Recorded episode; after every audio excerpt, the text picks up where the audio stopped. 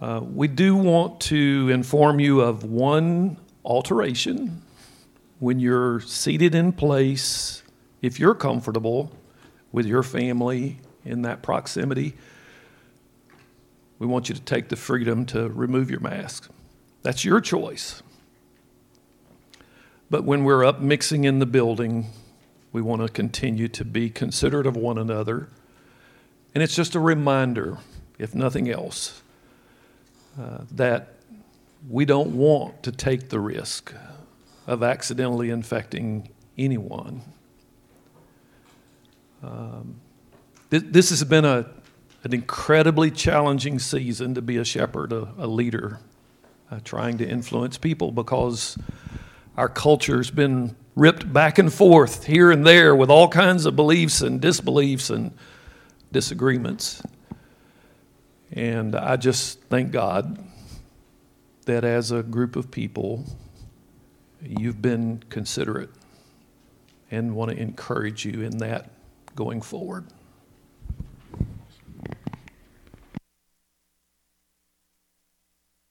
All right, all right. Check, check, check, check. Mic on. Mic check. There he is. Sorry. Whenever I handed, I said, Mike, your mic the other day, and it just really tickled me, and I still can't get that out of my mind. The small things in life, you know? The small things. All right. Daniel chapter 8 is where we are. Ben, it's so wonderful seeing you here this morning. I'm going to have Ben at some point, him and Sean, share a little bit about what we're doing over there in that Taylor Place one house. Matt recommended that. But this is one of the guys that has an office over there. So, huh? Stand up, Ben. Oh, look at that. We make him stand up. Yeah, Ben. Woo! Disciple making craziness going in over there. He's over at North Boulevard, but they don't give him an office we do, so I don't know why he's over there.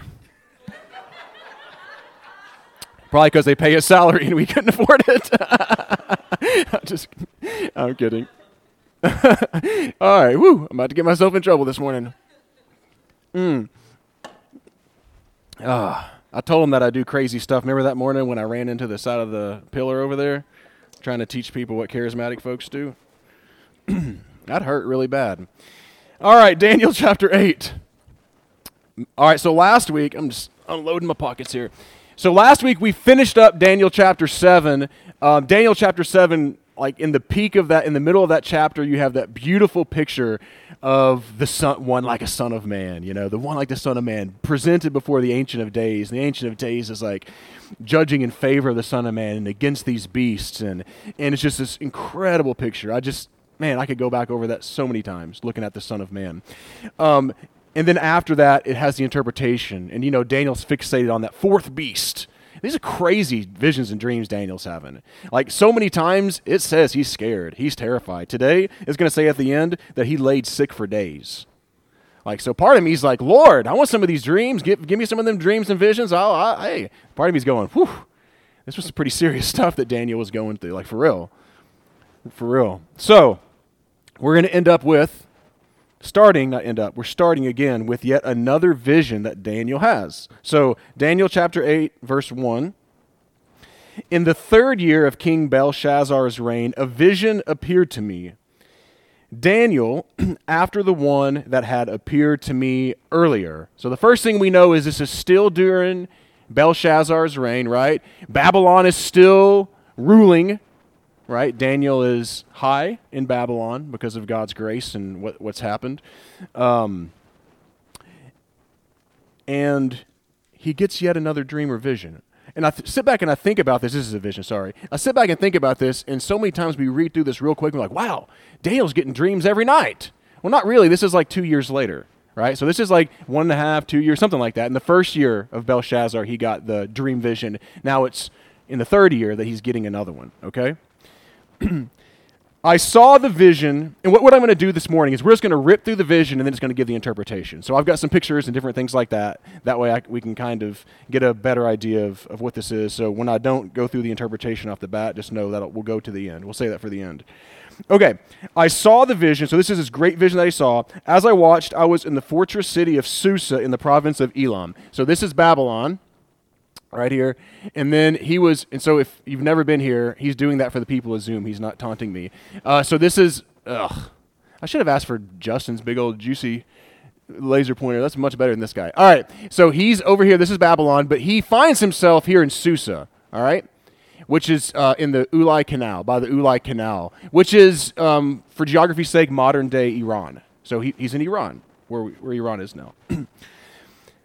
okay. I saw in the vision that I was beside the Ulai Canal. So he's beside this canal. He looks up, and there was a ram standing beside the canal. He had two horns. You can go to the next slide. So he looks up and he sees this ram standing beside the canal, and the ram has a couple horns. There we are. All right. And what's in this is an interesting ram because it says the uh, the two horns were long, so we had these nice long horns, but one was longer than the other, and the longer one came up last.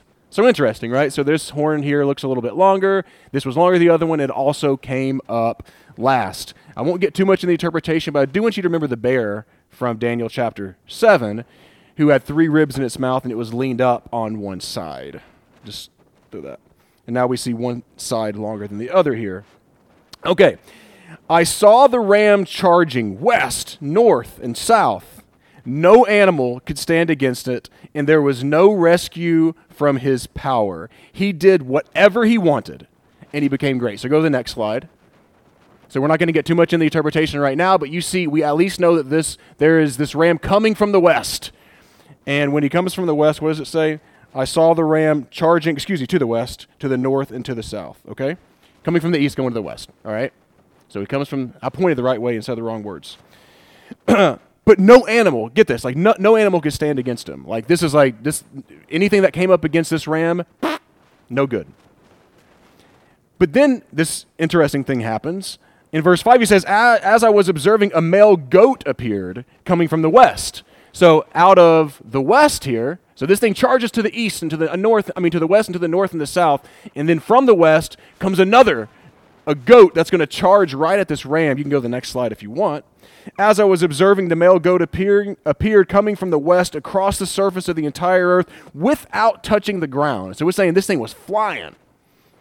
The goat had a conspicuous horn between his eyes.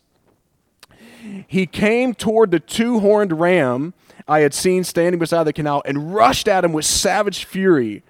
I saw him approaching the ram and infuri- infuriated with him. He struck the ram, breaking his two horns, and the ram was not strong enough to stand against it. So you this other horn, you see it's got its horn in its mouth. Like this, this uh, goat comes and pow, pops the ram, breaks its horns. And it looked like this ram was like invincible. Like who can stop this ram?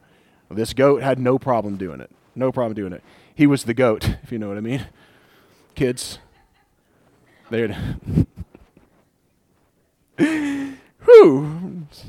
I'm, I don't even know where I'm at right now. Hold up a second. Thank you, John. By the way, the NRSV, what I usually read, was irritating me, so I'm reading from the Christian Standard. It's this a little bit smaller print right now for this section, so I'm having. All right, there we go. Verse eight.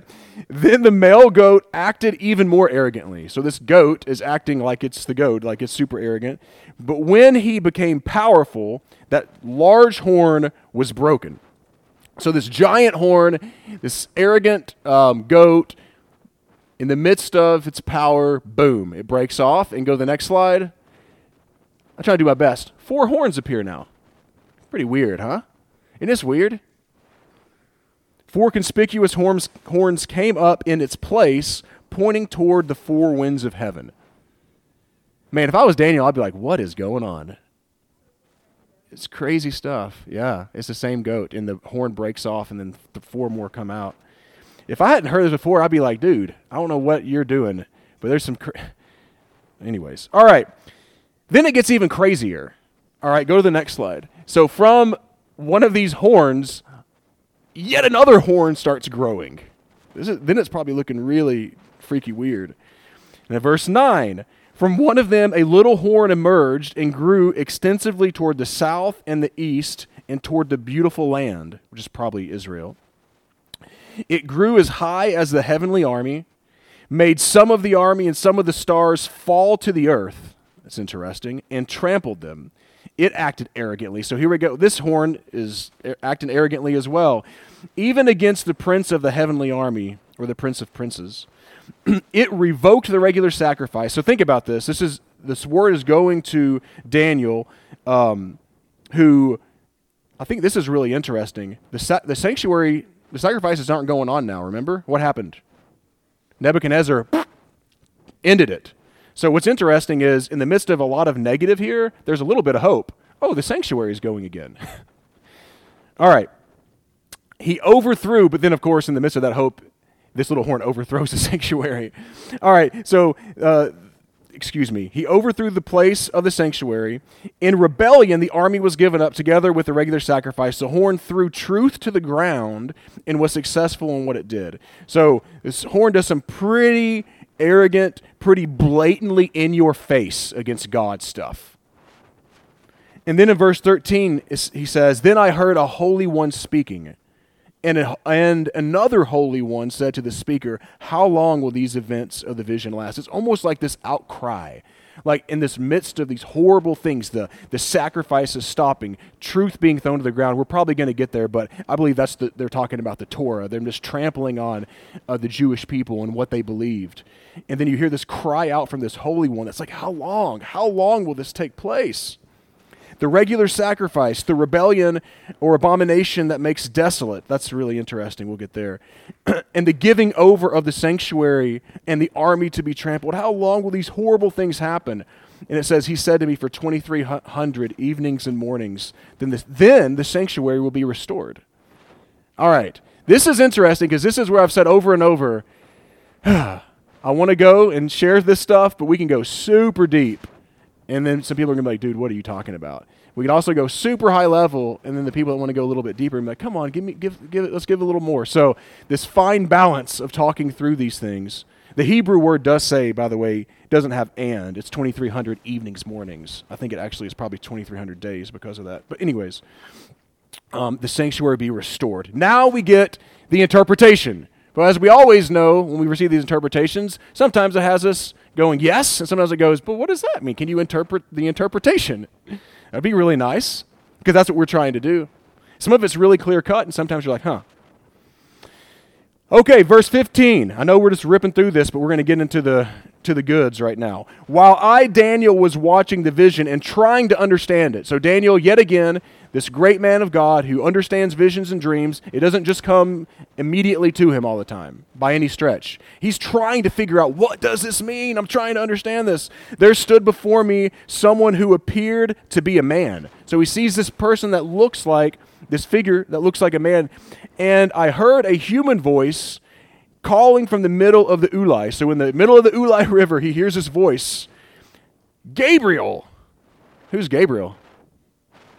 You guys remember Gabriel? You guys ever read about Gabriel? Mm hmm.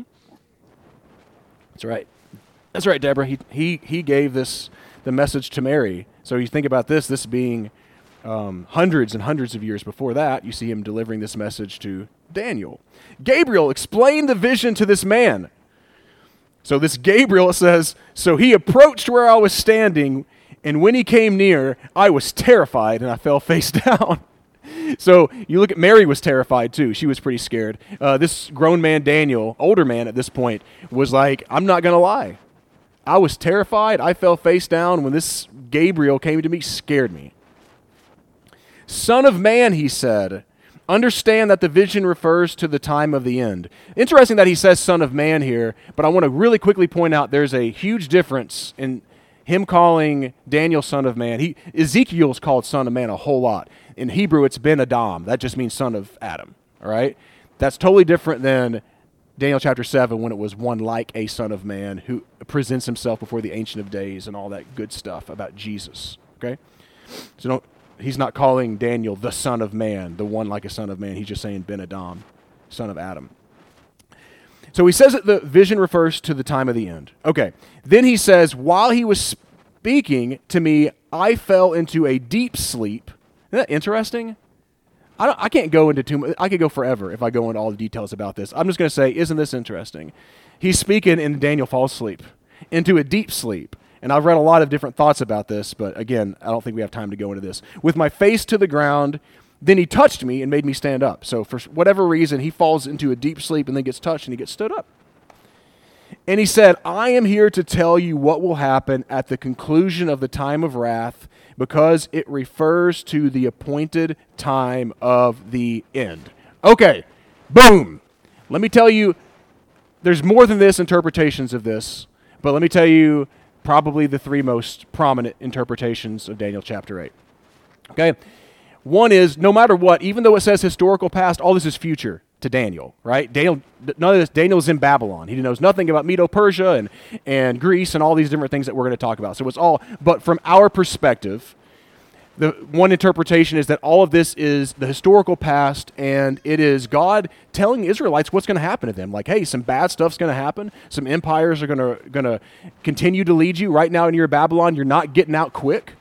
You read about some horrible things that will happen with this little horn, and I'm forewarning you. I'm telling you ahead of time so that you know, so that you can be encouraged, so that you can be strengthened, so forth and so on. Uh, there are people that believe that this whole thing comes from the future. Like this whole Daniel chapter 8 is all about the future, which I'll talk about that a little bit here in a second. I, I have a challenge. That's the hardest one for me to, to, to believe. But um, anyway, or then dual fulfillment, which is kind of where I land, is that it is historical past, but I think that there are some signs that point to, wow, okay, this may be a type of something that's going to come. As a the temple was a type and a foreshadow of what's in heaven so forth. We've talked about this before. That would be me. I think we have people from probably all three point of views that are in this room right now. So with that being said let's go and th- that phrase the time of the end is a big debate right? So that's that, that is that is that is one of the things. So what does he mean by the time of the end? In context the last time he mentions a specific time it's 2300 evenings and mornings. And so a lot of people believe that he's saying that that's the end of that 2300 evening and mornings. Some people say the end means the end of this vision that daniel's saying. Some of them say think that it was the end when jerusalem was destroyed. Some people say he's talking about the end of time. All right that phrase the end is nothing special. I'll say that. I did do research on that pretty deep and it's just basically like same phrase as when he said the end of the 40 days and 40 nights. Okay? Like i mean that could be something big but it's nothing like Whoa! okay so people debate about that. All right so now we are actually going to get some clarity here to what all this is about. It's interesting that daniel focused he was so focused on the fourth kingdom and now it looks like god is just giving him a vision that's going to talk about some of these other ones so like, hey, let's give the let's give the reader some more some more details. I know you're focused on this fourth kingdom, Daniel, but here's let's give some more interest some more details on these. Okay. Verse 20, the two horned ram that you saw represents the kings of Media and Persia. So, next slide. So, without a doubt, unequivocally, Media and Persia. All right. Now, if you're a pure futurist, what you say is that has to do with the geographic reason, region of Media Persia. So, he's talking about Iran. Okay? And that's what they say. So look out for Iran. Iran's going to come sweep through, and that's what they would say. All right? But I'm sticking with Media and Persia, uh, where he said this is about Media and Persia. All right? The shaggy horn. Oh, go to the next slide, actually. So let's talk about this real quick. This absolutely happened in history, okay? Media and Persia comes up. We, we know through the book of Daniel what happens after Babylon. The Medes come in, right? The Persians come in. The reason that the one horn is longer and it comes up later is the Persians basically over time became the most powerful of the Medo-Persian dynasty. If you go all the way back, some of y'all are like, "Dang, we're doing a history lesson." I get I get ejected about this. Here, Holy Spirit, help us to understand how to apply this to our lives today. Let us not just read through this, get a history lesson, and go off and say, "Wow, that was really good." Holy Spirit, please show us how we can live this out. Okay. Seriously, let's ask, be asking those questions in your head. What does this reveal about God and people, and how can we live this thing out um, as we go through this? Because there is some absolute practical application we can have. Okay, but this actually happened. And think about this. Think about Daniel, who's in the midst of Babylon, and the Babylonian Empire is ruling and all these things. And to hear, hey, Daniel, don't worry, maybe. There's someone that's going to come in, but I guess it's, it's unforeseen, so he doesn't know what's going to happen. There's another nation arising from this Media, Media Persian Empire, and it's going to come west, it's going to go north, and it's going to go south, which is exactly what it did. All right? They came from the east. They went west. They defeated Babylon. They defeated Egypt and all this stuff. All right? Then he says in verse 21 the shaggy goat represents the king of Greece. Or Hebrew, it's the uh, Yavon because Greece wasn't really much of anything whenever he gave this, which really meant this Grecian and over into Asia Minor, Turkish, modern day Turkey and Greece area. From here, from that area, is going to come a king, is what he says.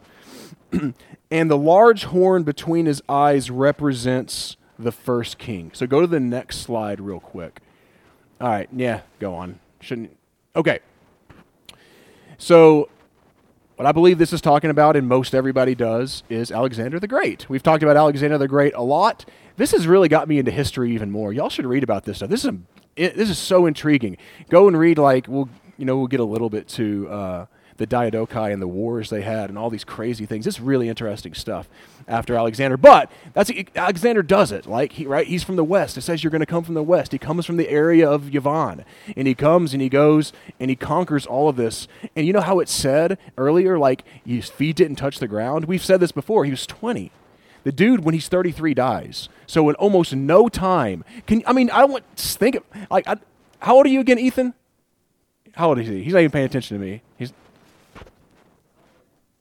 19. Okay, good. Sorry. So I'm just going to, you know. So basically, barely over Ethan's age until who, who's, who's 33? Anybody? 34. Nathan. Just kidding. Anyways, whatever. 13 years. Right? But uh, like, so this young guy just comes in out of dead gum nowhere, flies through this and just crushing everybody. Young man, right? Powerful. Powerful. I mean, look at Ben, you're 25? I mean, so I mean, he's like sitting here like Ben's age right here, just just destroying people. It's incredible, incredible. Which does show me this when we want to look to some some ways to interpret and to think through this. No matter how strong your country or your empire or your kingdom is, remember that that ram, that thing was unstoppable. Nothing could touch it. And all it took was one person to come and blow that thing out of the water. And Alexander the Great does just that. So where do we put our trust? That's a that's a that's a really great question. Do we put our trust in we can love our country and care for it, but do we put our trust in the kingdom of God that we know is unstoppable? it's ne- it's going to last forever, or do we put our trust in the kingdoms of man? Because if we do, we might find ourselves in a really wacky place if we see us crushed. Actually, Media Persia was a li- lasted a little over 200 years, so a little less than how old we are right now. And he was super powerful, and boom, Alexander just crushed it. Okay, um, the two horn ram that you saw, okay, the shaggy. Okay, the four horns that took place out of the broken horn represent four kingdoms that will rise from the nation, but without its powers. You can go to the next slide, if you don't mind. Ha, okay. So, what happens when Alexander he dies early, right? I've said this, but let's just say it again for anyone who doesn't know or who, who's new here. So, Alexander died of a fever when he was 33 years old. When he died, his wife or girlfriend, I don't know if everyone's for sure, but she was pregnant.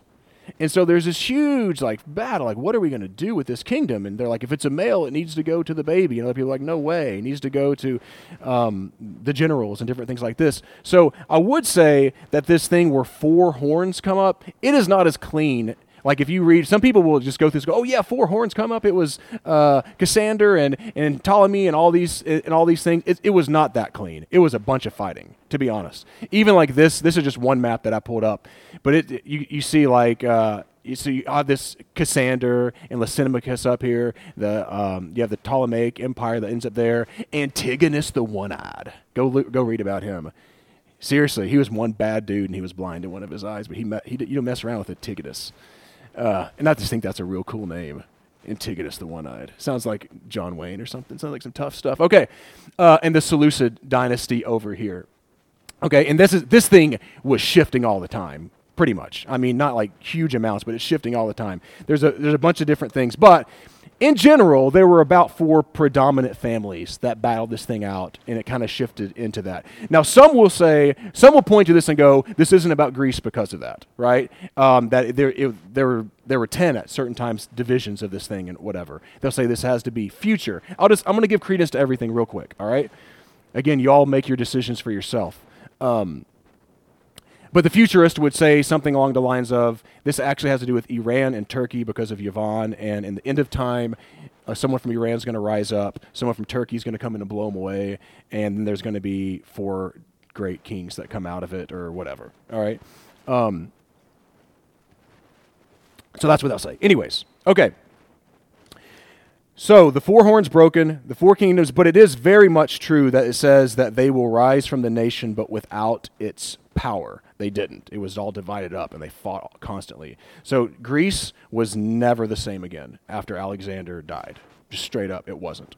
There's a lot of fighting and all these kind of things. Okay. Then it says, near the end of their kingdoms, when the rebels had reached the full measure of their sins. So it's basically, in context, it's saying at the end of this, uh, these Diadochi wars and stuff, all these people that are, that, are, that are fighting. Now, at the end of this, when the rebels have reached the full measure of their sin, a ruthless king, skilled in intrigue, will come to the throne.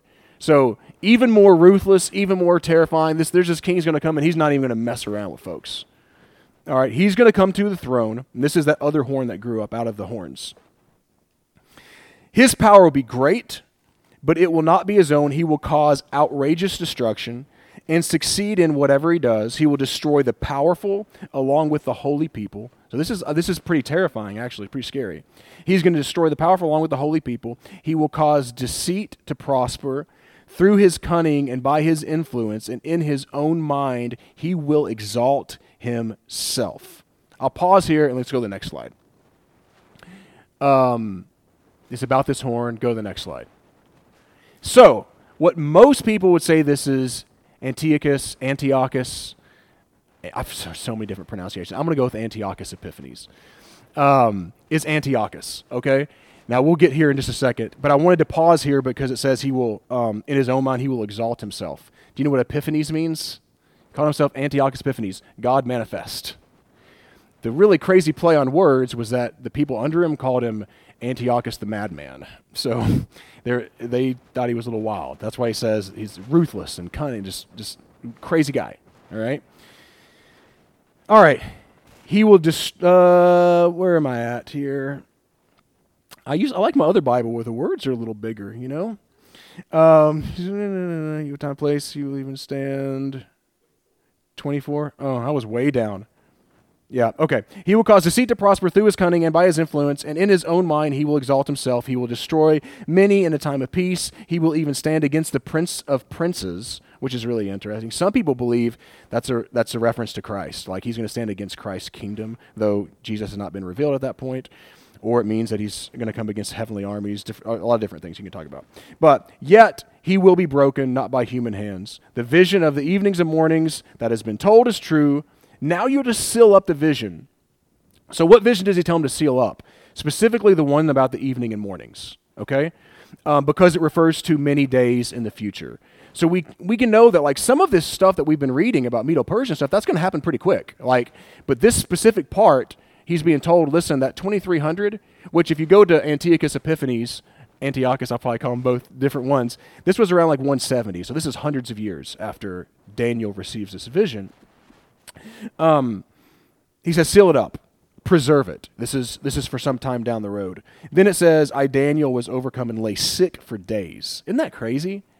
Like Daniel, we see this guy like third in the kingdom and doing all these great and powerful things. Then we see like these visions are like making this guy sick. Like he's sick. And imagine like he is so well known in the kingdom. I think the last thing he wants to do is take a sick day. So this must have wrecked Daniel, right? He lay sick. Then I got up and went about the king's business. I was greatly disturbed by the vision, and I could not understand it. Look at that. He has the. He's just like us. I got the. Thanks for giving me the interpretation, but I don't understand it. But for, for us, it's even easier because we can look at history. He didn't even have none of that, right? He, he might not even know who the people in Greece are and all these things. And he's talking with King of Yavin. Well, I mean, there's a lot of people that could be, and who's this media Persia and what are they going to do? And I mean, he's just all messed up over this thing, right? So messed up that he's sick. I can't believe that. So I'm going to read again really quickly the description of the little horn, and then we'll be then we'll be done. Um, and again, I want us to think again, continue to think through how does this how does this apply? What can we get out of this for today? Because this is this is really really interesting. Uh, I will say again that futurists many believe that this is all about an antichrist figure that's going to come in in the future. Most historical people will say that it's about Antiochus Epiphanes, Antiochus Epiphanes, um, though there are some differences. I will say that I believe that he's a type of something that's going to happen in the future because there's a few things that don't that are really interesting, but I absolutely believe it's historical and about him. But he was a bad dude. So I'm going to show you how bad this dude was as I read through this, okay? Um, it says, I'm going to read this really quick. From one of them, a little horn emerged, and it grew extensively toward the south and the east and toward the beautiful land. And he did do a lot of that. He went down and he con- he went into Egypt, um, where the Ptolemaic Empire was, and all this stuff. It grew as high as the heavenly army, and made some of the army and some of the stars uh, fall to the earth and trample them. This is where commentators have all kinds of disagreement. What does this mean by these stars? And he goes up to heaven and he throws them down, right? And he tramples on them. Um, that's why many people believe that this is like goes in with Revelation 12, if I'm not wrong, about the beast going and casting down these things from heaven.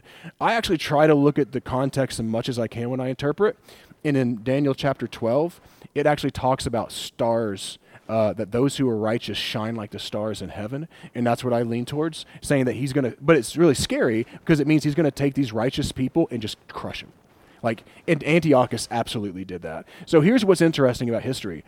After like the Babylonian Empire, all these different empires and stuff are pretty nice to the Jewish people. Like they're they're they allow them to this temple the temple gets rebuilt. Remember when we studied about the temple being rebuilt? The temple gets rebuilt. They're doing sacrifices. They're doing all these things, and you know though they rule over them and they take money from them and stuff, they're not. They're letting them be Jewish. They're letting them do their thing. They're doing their sacrifices until this guy. So it was not until this guy. This guy was pretty cool to them at the beginning, but he had some issues with the Romans, and then he ended up just flipping a switch, and he absolutely went against all everything that the Jewish people that Israel was doing at, the, at that point in time. And so he absolutely trampled and fell on them. He, he killed thousands of Israel's, Israelites, okay? It acted arrogantly even against the prince of the heavenly army, and it revoked the regular sacrifice. He was very arrogant. I mean, his name was God Manifest. Not only did it do that, but he stopped the regular sacrifice. Antiochus did it. He said, "No more. You're not doing the sacrifice." Which put yourself there with it, put yourself as Daniel, put yourself as an Israelite, put yourself as like sitting back and thinking, "Wow!" Like the heartbeat of of faith in God is God's presence, the temple, Him being with us sacrificing, atoning for sin, right? We we know how bad we need atonement for sin, right, Anna? We just I mean that was beautiful. Like we have to have this. And so these these folks are hearing that there's going to be this cruel ruler that's going to come and trample people and is going to stop the sacrifices from happening. He did. By the way, if this is about, which I believe, Antiochus, this is also about Hanukkah, which I'll, I'll hit here in a second. All right. He trampled. So if so, if you want to know the story of Hanukkah, we'll touch it just really quick. Um, he revoked the regular sacrifice. He overthrew the place of the sanctuary. Uh, in the rebellion, the army was given up together with the regular sacrifice. The horn threw truth to the ground and was successful in what it did. And again, I, I think horn means the Torah. I mean, the truth means the Torah. I think he just trampled on the Jewish people. He trampled on their sacrificial system. He trampled on their beliefs, and he did. Antiochus Epiphanes said, "No more. If you want to practice your Jewish beliefs, you will die." Like, is how absolutely anti he was. He was horrific. Uh, it would people. The Jewish people did not like this guy. Could you imagine that happening to us? Right. That's something we should we should consider. I might talk about this as an end, but um, I mean, coming in saying you cannot practice what you're going to do, or you will die. Right. Pretty crazy stuff. This is you guys heard of the Maccabean revolts? Like the Maccabees. Okay, so uh, Judah Maccabea, Maccabea. I got so screwed up Dan, Larissa's laughing. We were watching this video yesterday. This guy was mispronouncing the Maccabees left and right. And I was like, gosh, come on. This guy needs to pronounce it right. Anyways, that's why she's laughing. But the Maccabees came in. They revolted against this guy. They said, no way. You're not going to do this. You're not going to take away sacrifice. And this really in- interesting revolt came against, and they won. They won. And, the, and that's why it says here and then it says is uh, it said towards the end of at the at the end of it it said yet he will be broken not by human hands. And it was really crazy how they won. I mean it was really powerful that they came in and did that. That's why people celebrate hanukkah. That's what the celebration of hanukkah is is the winning against this antiochus epiphanes and um, the jewish people being preserved you know once again. What did sean say? Every holiday is uh, every every holiday for in Israel is they tried to kill us, we won, let's eat. it's true. That's pretty true. Um, so this, oh, so so these things happen, and then the 2,300 evenings and mornings. There's a lot of different thought about that. Some people divide that into two evenings and mornings. Um, I don't really have time to go through all the details about that. You go study that. Go look at what's the 2,300 evenings and mornings. Here's something that's interesting, though, and this is why and this is just me personally, I may be totally wrong. This is why I think that it hints towards some things in the future. Um, but this absolutely happened. One is this the regular sacrifice, the rebellion that makes desolate, or the abomination of desolation. That's talked about in Daniel chapter 9 as well. Y'all, Jesus refers to the abomination of desolation, okay? Meaning, Jesus was talking 200 years almost after Antiochus died. And Jesus is saying it's yet, there's still a future part to that. You guys remember? If you read Dan- Matthew chapter 24, it's about the destruction of the temple and all these different things. He says, Look out for the abomination that causes desolation. Let the reader understand. It's about Daniel. So while I personally believe this is absolutely about Antiochus, I also believe there's a, that hints towards there's also another fulfillment to that. Or there was, if you could go and say the temple being destroyed or whatever you want to say, I would say that there's a, uh, an end times, but that's just me personally. Um, because it also says this. Um, that it couldn't just be if it can't also just be, well, this is someone in Rome when the temple was destroyed or whatever, because this says at the end of verse um, 20, four, uh, 14, for 2300s evenings and mornings, then the sanctuary will be restored. Uh, the sanctuary wasn't restored, right? Unless you're, unless we're going to talk then about a third temple, and we can get all into that. But you know what? I feel like I'm getting too deep. So uh, let's just let's just stop here right there. But let's ask ourselves as we end here this morning. Um, this really hit me because I recognized as I read through this, and I, I recognized a couple things. The first thing is when I stopped and I said, "Man, you know what? The kingdoms of this world, God does rule over, and no matter how much we put our str- our our power or strength or our trust in our kingdom, or even here at the U.S., and how powerful it appears to be, in a second, this thing can be wiped out, right? So, where's my allegiance, right? Not that we can't be, uh, we can't have allegiance to the U.S., of course, of course we do, but is our primary allegiance to the kingdom of God? That's a really good question. It's a really good question. And then I also, as I read through this, I recognized this was a warning. This was a God being so generous to the Israel, Israelite people to say, I'm going to tell you what's going to happen so that you know what to do, right? So that you can be prepared. Will we take this and we recognize that even after all of this stuff happens, that some pretty horrible things have happened throughout history to the church? Is that right? I mean, we can go we can go read through church history. And I'll say that as believers, oftentimes we have a really, at least Western believers, a weak um, doctrine of suffering and what that looks like. Right? Like we're told Jesus is going to come into your life and everything's going to be fantastic and you're never going to have any problems and all these things. But when you read through here, we see that the people of God here and throughout history, like go read the New Testament. What is Peter saying? All these things, you're going to endure suffering. Sufferings and challenges are going to come, right?